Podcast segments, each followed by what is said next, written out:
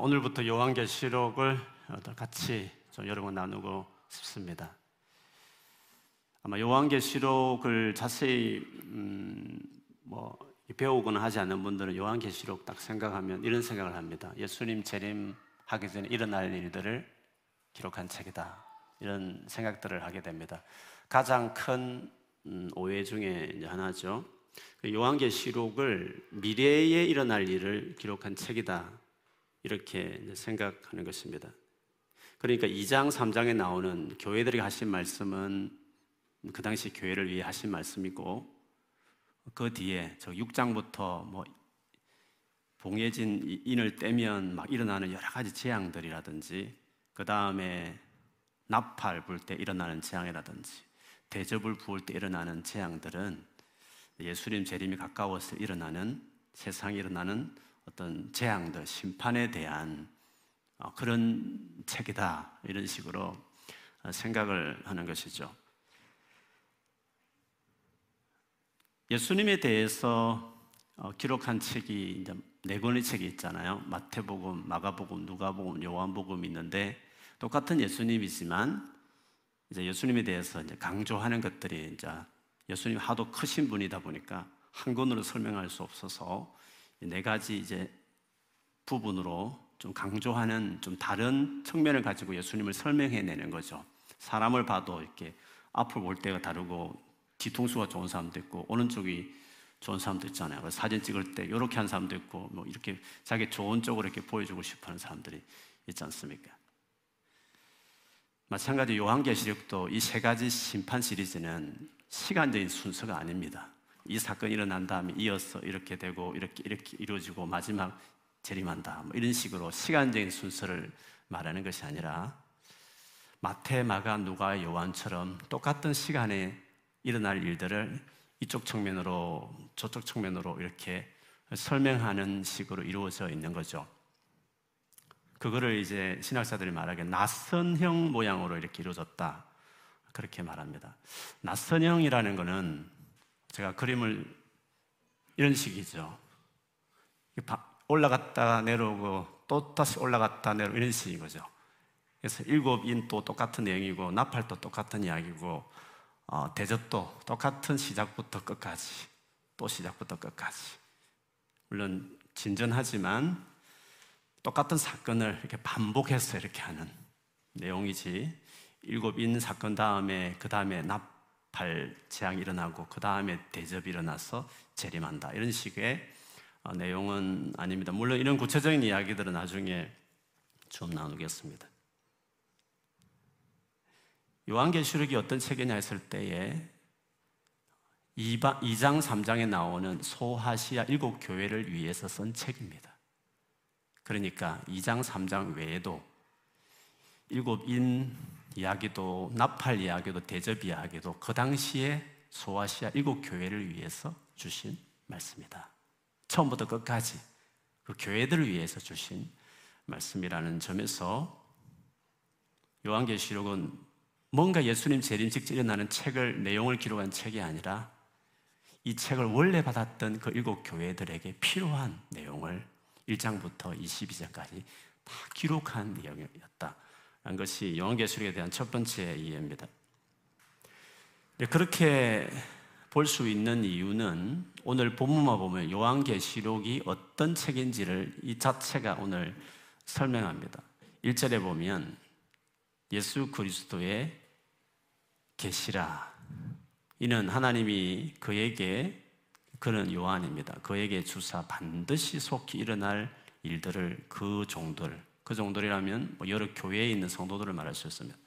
요한을 통해서 성도들에게 반드시 속히 될 일들을 보이시려고 했는데, 천사를 그 종 요한에게 보내어서 이런 식으로 알게 하신 것이었다라고 말을 했습니다.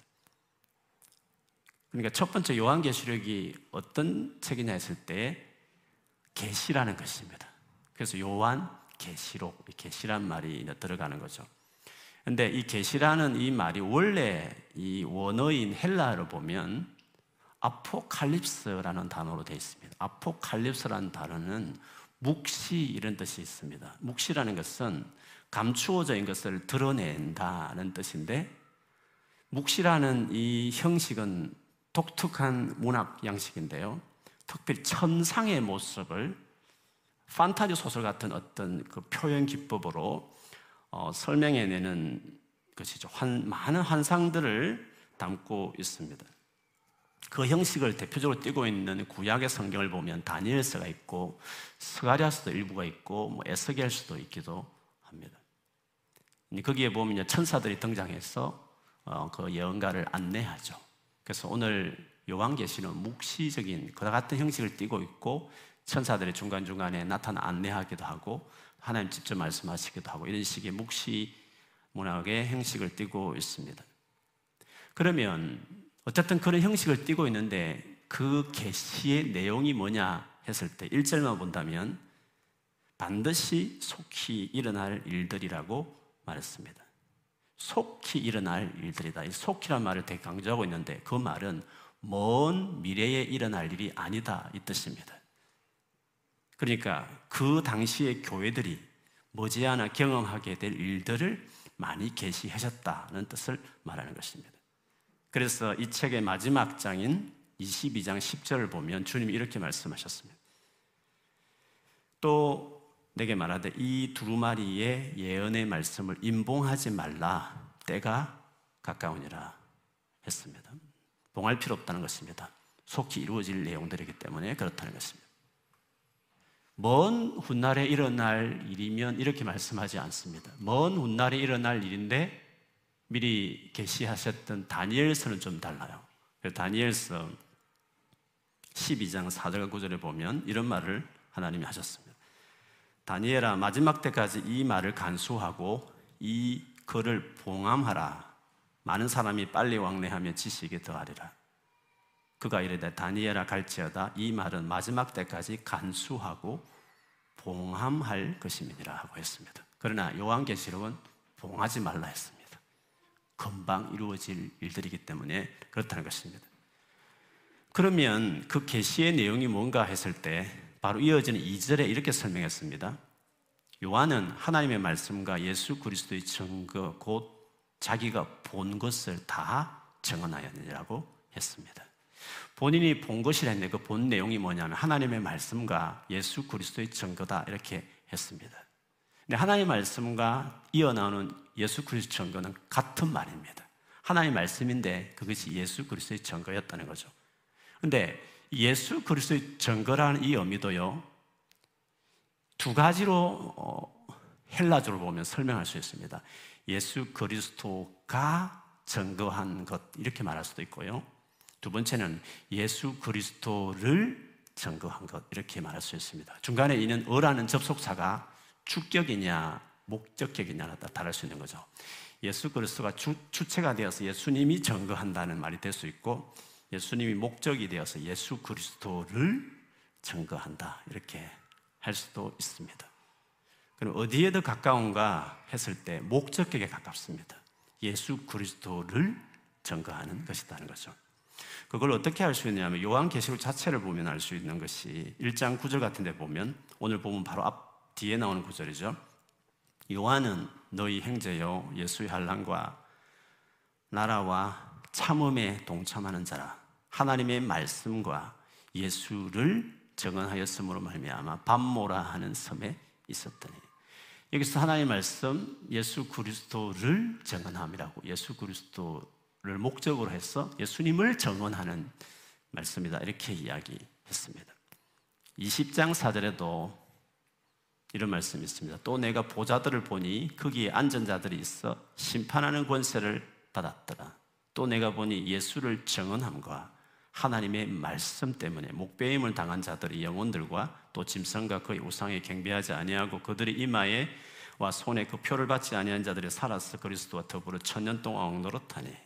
여기서도 예수를 증언함과 하나님 말씀 이렇게 나란히 함으로써 예수 그리스도의 이 증거라는 말은 예수님을 증거하는 말씀이라는 것을 알 수 있습니다. 결론적으로 요한계시록은 무슨 책이냐 했을 때 예수 그리스도를 증거하는 책이라는 거죠.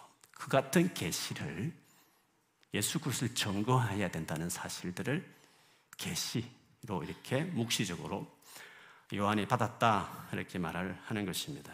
그렇게 본다면 요한계시록은 다른 여러 신약 성경과 똑같은 성경을 담고 있는 것입니다. 모든 신약 성경이 다 그렇지만, 아니 구약도 마찬가지지만 예수 그리스도를 증거하기 위한 책들입니다. 다만 요한계시록은 그 형식이 묵시문학적인 형식을 빌었을 뿐이지 요한계시록이라는 책도 동일하게 예수 그리스도를 증거하는 하나님의 말씀을 중요시하는 목적으로 계시된 책이다 이렇게 말을 할 수 있는 것입니다. 그래서 이 책은 예수님을 증거하는 것에 관심이 있지 그분의 재림에 관심을 둔 책이 아니다라는 것을 이야기하는 것입니다. 두 번째 요한계시록이 어떤 책인가 하는 것은 3절에 이야기합니다. 이 예언의 말씀을 읽는 자와 듣는 자와 그 가운데 기록한 것을 지키는 자는 복이 있나니 때가 가까움이라. 요한계시록은 예언이다 그 뜻이죠. 첫 번째는 요한계시록은 계시다, 묵시다가 첫 번째라면 두 번째는 요한계시록은 예언이다 그 뜻입니다. 요한계시록은 예언서라고 말할 수 있습니다. 예언이란 말은 요한계시록 자체에 22장에 가보면 몇 구절 또 있습니다.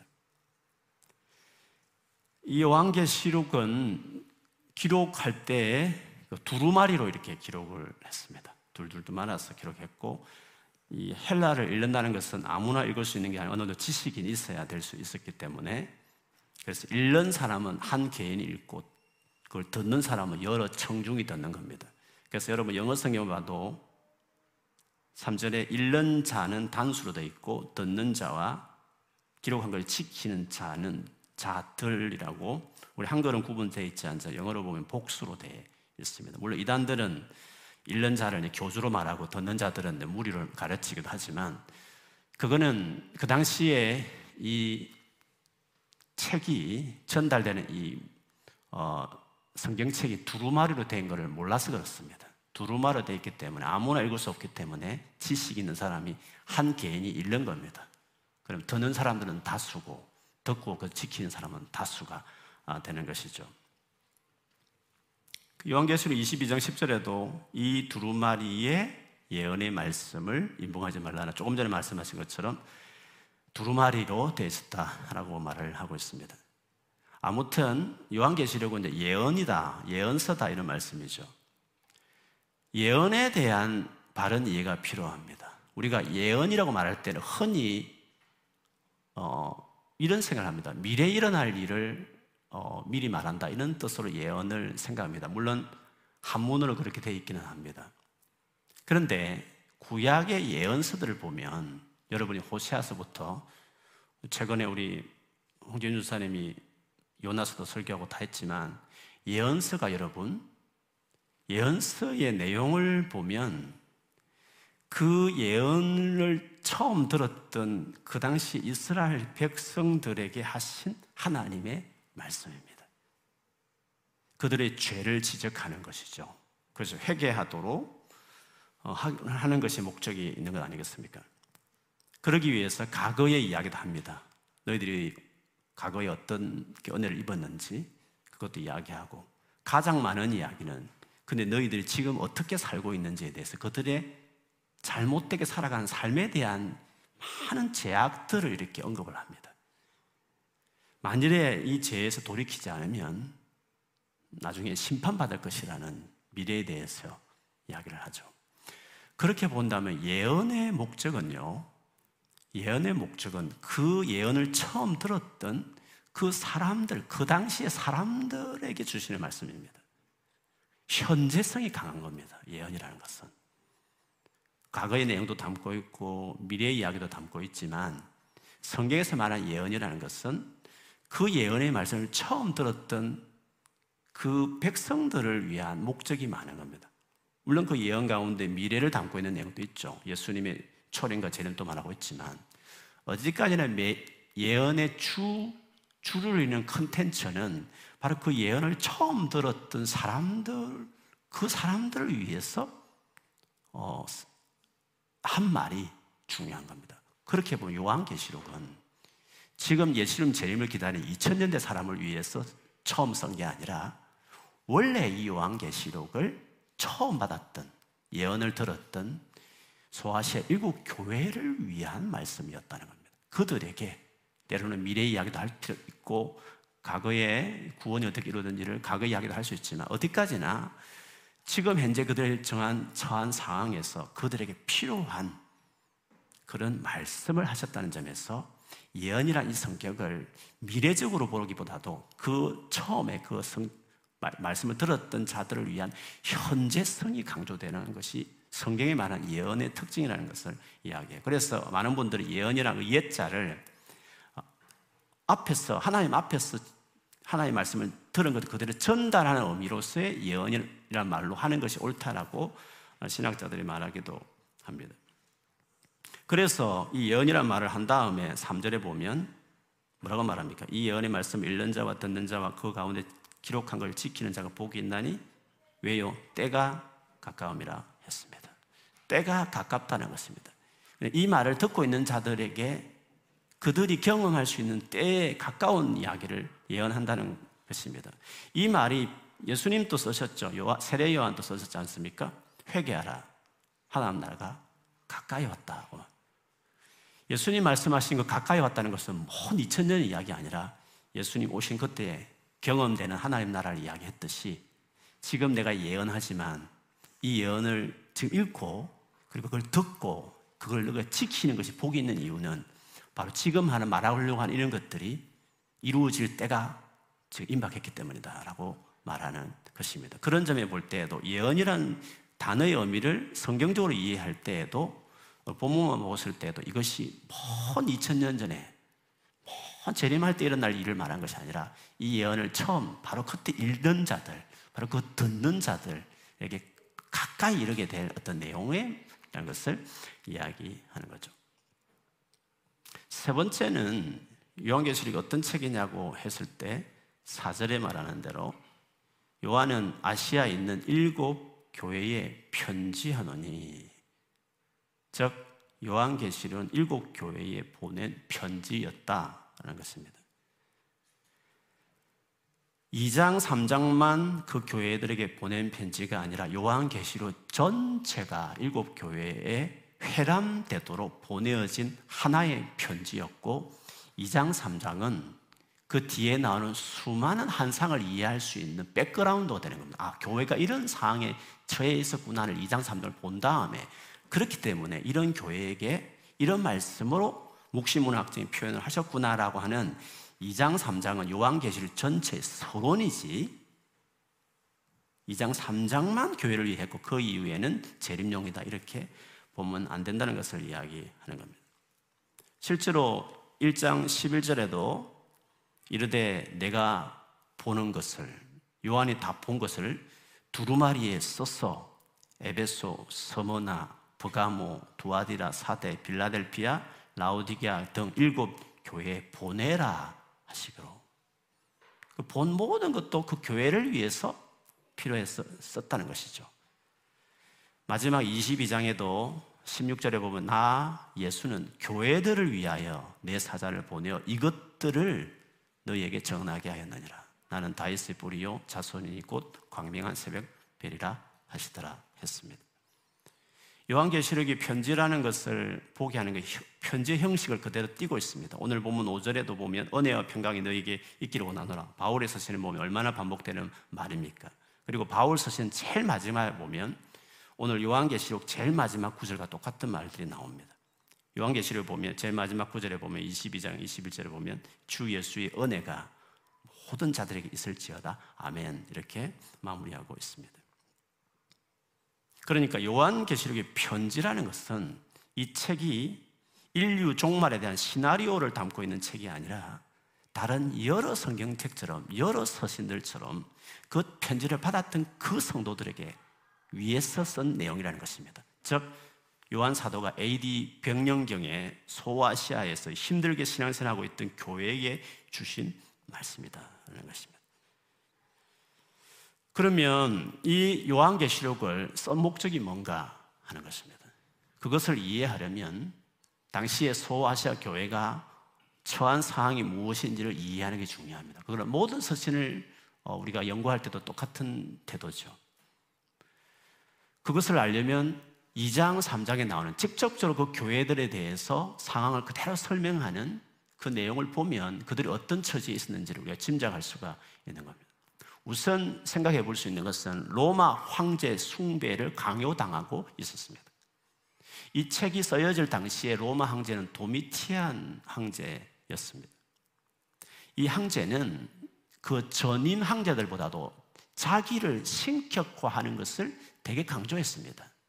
그래서 자신을 주님이요 하나님으로 경배하라고 강요했습니다. 그러니까 그렇게 신임이 있는 황제가 아니었기 때문에 로마에서는 농담처럼 생각했습니다. 그런데 문제는 로마 치하에 있는, 소위 말하면 7 교회가 있는 소아시아에는 이 로마 황제에게 잘 보이려고 지방 관리들이 그 로마 황제 숭배를 저마다 하려고, 황제에게 잘 보이려고 그 지역 주민들에게 황제 숭배를 강요하는 일을 했던 것이죠. 그렇기 때문에 그 지역에 살고 있던 7 교회 역시도 그 같은 정치적 압력과 박해를 받아야 했던 것이었고, 그래서 요한계시록 기록한 요한 또 밤모섬에 끌려가서 스스로 귀향해 있었던 것을 알 수 있습니다. 물론 7 교회를 보면 알겠지만 실제 사람을 죽이는 일도 있었고, 또 어떤 교회를 보면 그렇게 박해가 없는 것도 보이고 그렇습니다. 박해가 아주 치열하게 일어난 건 아니지만 로마 황제 숭배를 강요하는 정치적인 압력을 교회들이 받고 있었다는 것을 알 수 있죠. 또 하나 이 교회들이 직면하고 있는 어려움은 교회 내에 거짓 교사들의 위협들이 많았습니다. 오늘날 이단들처럼 말이죠. 지금이야 여러 가지 신학도 발전하고 성경도 기록되고 있기 때문에 좀 낫지만, 그래도 문제가 되지만, 미혹도 당하지만, 당대에는 제대로 이제 신약 성경이 완성되기 전이었으니까 다 떨어져 있고 다 흩어져 있었으니까 그냥 이렇게 내려오는 어떤, 그래서 글 읽고 책으로 이렇게 구약 성경도 있는 시대가 아니었으니까 더 많은 미혹을 당할 수 있는 여지들이 많았습니다. 그래서 교회 안에 잘못된 가르침들 참 많이 있었어요. 그래서 그런 거짓 가르침들과 치열하게 교회 안에 싸우는 일들이 많이 있었죠. 뿐만 아니라 그 당시가 종교 사회다 보니까 직장을 들어간다든지 사업을 하려면 반드시 그 지역에 유명하게 섬기는 신전에 들어가서 축제에 참여해야 되고 동참했어야 됩니다. 그 축제라는 것이 되게 엄난했습니다. 근데 크리스찬으로 볼 때에는 우상 숭배하는 신전에 가고 그 의식에 참여하는 것도 그렇지만 그 2차, 3차에 참여하는 자체가 크리스찬으로서 되게 어려운 것이었습니다. 근데 그렇게 하지 않으면 직장을 들어갈 수 없고, 그렇게 하지 않으면 사업을 할 수 없는 실질적인 사회적인 불이익을 당해야 되는 어려움들이 많이 있었습니다. 그 사이에서 이제 그리스도인들이 많이 갈등을 하는 것이었죠. 그런 소아시아 7 교회를 향해서 이 계시록을 쓰는 겁니다. 짐승을 비롯해서 로마 황제 숭배를 거부하라는 이야기와 숭배함으로 물물교환이나 사회적 이익을 채는 666 같은 것들을 거부하라든지, 바다에 올라온 짐승이든지 땅에 올라온 짐승이든지 로마 황제 숭배와 관련되어 있는 여러 가지 이야기들을 그렇게 해나가는 것입니다. 그리고 로마의 그 화려함, 그 부와 로마를 중심으로 해서 그 경제가 이루어졌던 그 성공과 부와 사치들에 대해서 그것을 잃지 않기 위해서 타협하는 걸 하지 말라는, 그 바벨론 같은 것이 무너진다는, 로마가 무너질 것이라는 것을 그런 식으로 요한계시록 전체를 설명하는 겁니다. 그래서 그 당시 소아시아 교회가 겪는 믿음으로 살아가는 수많은 갈등하는 그들에게 너희가 받아들였던 예수 그리스도에 대한 그 믿음을 지키고 수많은 불이익과 혹은 로마 황제 숭배를 하지 않으면 당한 박해라든지 여러 가지 거짓 것에 대해서 미혹당하지만 끝까지 너가 처음 받았던 그 믿음을 지켜나가라고 말하는, 그거를 강력하게 환상을, 이미지를 그려내면서 그 7 교회에게 도전하는 책이 요한계시록이라 할 수 있는 것입니다. 그래서 주 예수 그리스도를 믿고 따르고 증거하는 삶을 살아라 하는 것이 요한계시록의 주된 메시지입니다. 이 요한계시록을 기록한 목적이 인사말에 그대로 잘 드러납니다. 삼일째 하나님을 빌어서 축복하죠.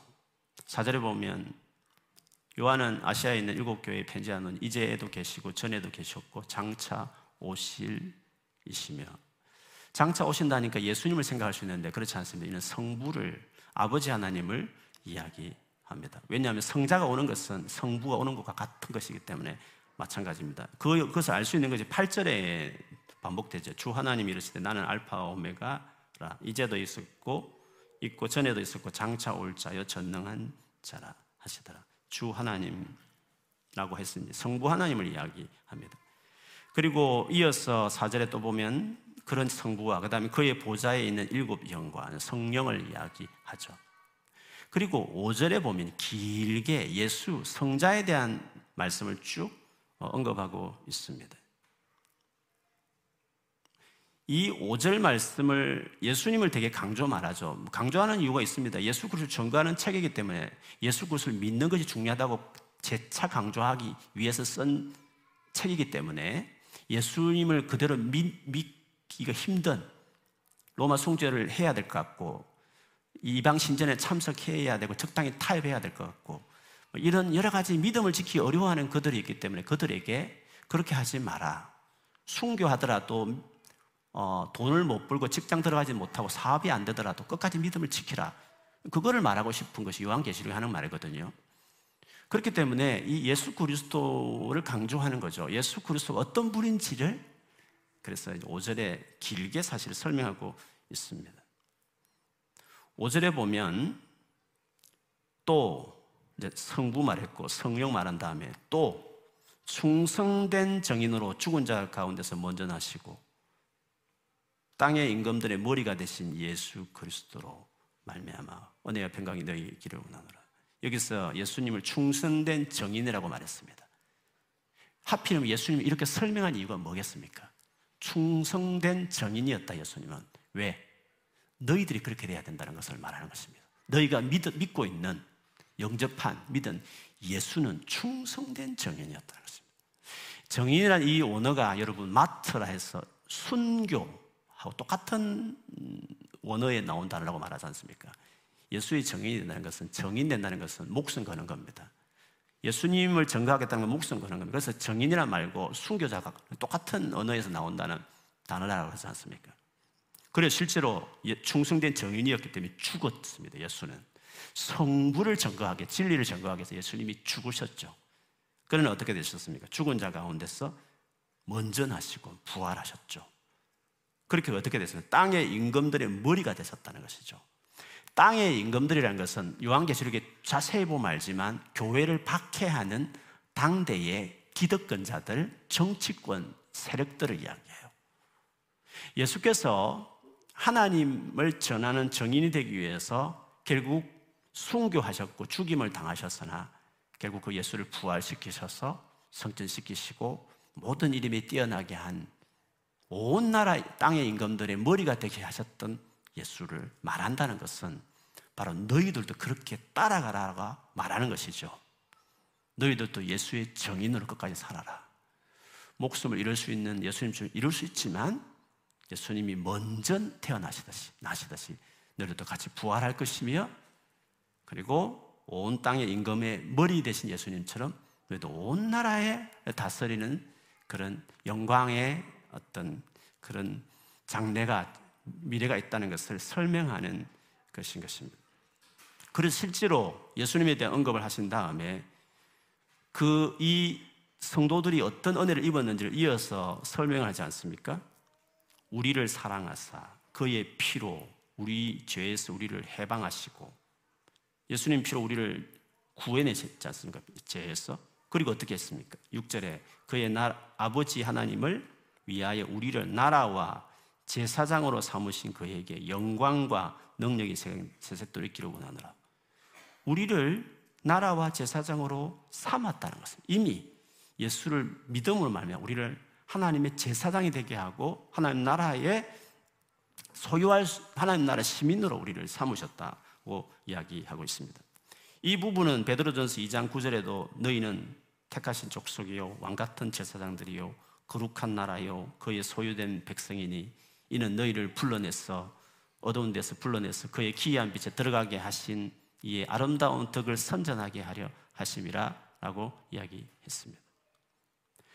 그렇기 때문에 신약의 모든 성경이 강조하듯이 우리를 죄에서 구원하시고 하나님 나라를 상속받는 자녀가 되게 하신 예수 그리스도를 굳게 믿고 증거하며 살아야 된다는 것을 이야기하는 것입니다. 그렇지만 비록 지금은 그 예수 그리스도를 믿는 것 때문에 증거하는 것 때문에 그렇게 살기 위해서는 많은 어려움들이 있는 거죠. 그것에 대해 대항하는 로마 황제가 있고 또 박해들이 있지만 예수님이 다시 오셔서 다시 오시는 그날에는 각 사람들이 그 예수를 보고 예수를 십자가에 못 박고 창으로 옆을 찌른 자들도 볼 것이고 모든 족속이 그분을 보고 애곡하게 될 날이 있을 것을 재림을 말하는 것입니다. 그래서 재림이라는 것은 그 재림할 때까지 재림 날짜 계산하고 있으라는 것이 아니라 그 재림을 이야기하는 이유도 비록 우리가 약자 같고 소수인 같이 보이지만 우리가 믿는 예수가 별거 아닌 것처럼 보일지 모르겠지만 그러나 이 예수로 말미암아 우리가 주신 은혜가 무엇인지 그리고 우리의 진정한 위치가 뭔지를 환상으로 막 설명해내면서 그러므로 우리 믿는 이 믿음이 놀라운 믿음이기 때문에 로마 황제 숭배 앞에 굴복하지 마라. 수많은 불이익이 있지만 감수하면서 믿음을 지켜내라. 그거를 그리고 반드시 큰 세력인 로마 제국과 황제는 완전히 불타서 멸망하게 될 것이라는 것을 그들에게 강조함으로써 그 시대에 소아시아 7 교회를 향해서 초라하게 숨어서 피해받으면서 욕돌며 살아가는 그들에게 그렇지 않다. 끝까지 예수를 증거하면서 믿음을 지키고 살아가라고 말하는 그것이 요한계시록에 이야기하는 주 내용이라는 것입니다. 그러므로 요한계시록을 생각할 때마다 예수 그리스도에 대한 이 믿음 끝까지 어떤 어려움이 있을까도 끝까지 내가 믿음을 지키고 살아야겠다는 강한 도전과 위로와 소망을 주는 게 요한계시록이라는 책이거든요.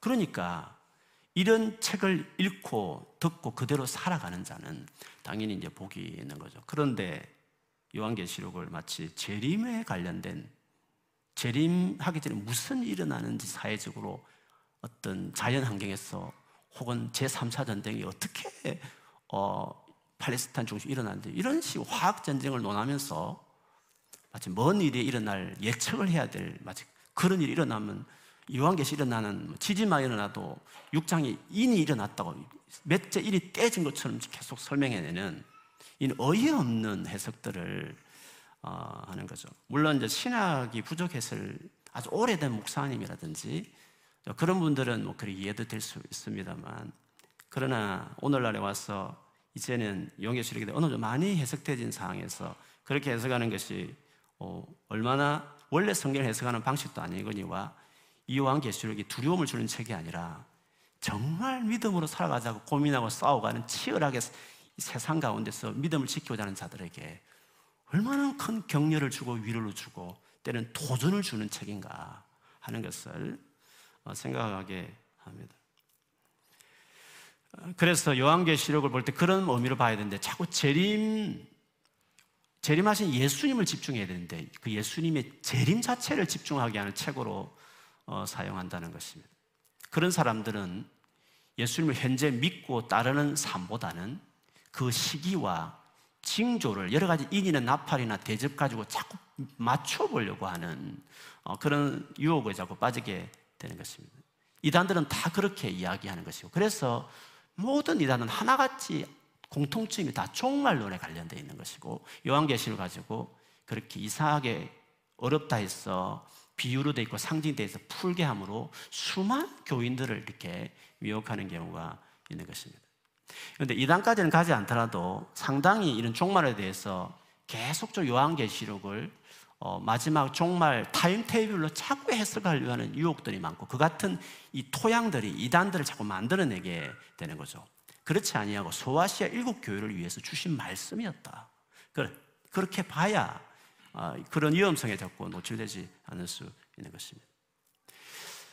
이단까지는 가지 않지만 최근에 여러분 들어보신 분도 계시겠지만 혹시나 해서 제가 이제 나누고 싶은 것 중에 하나는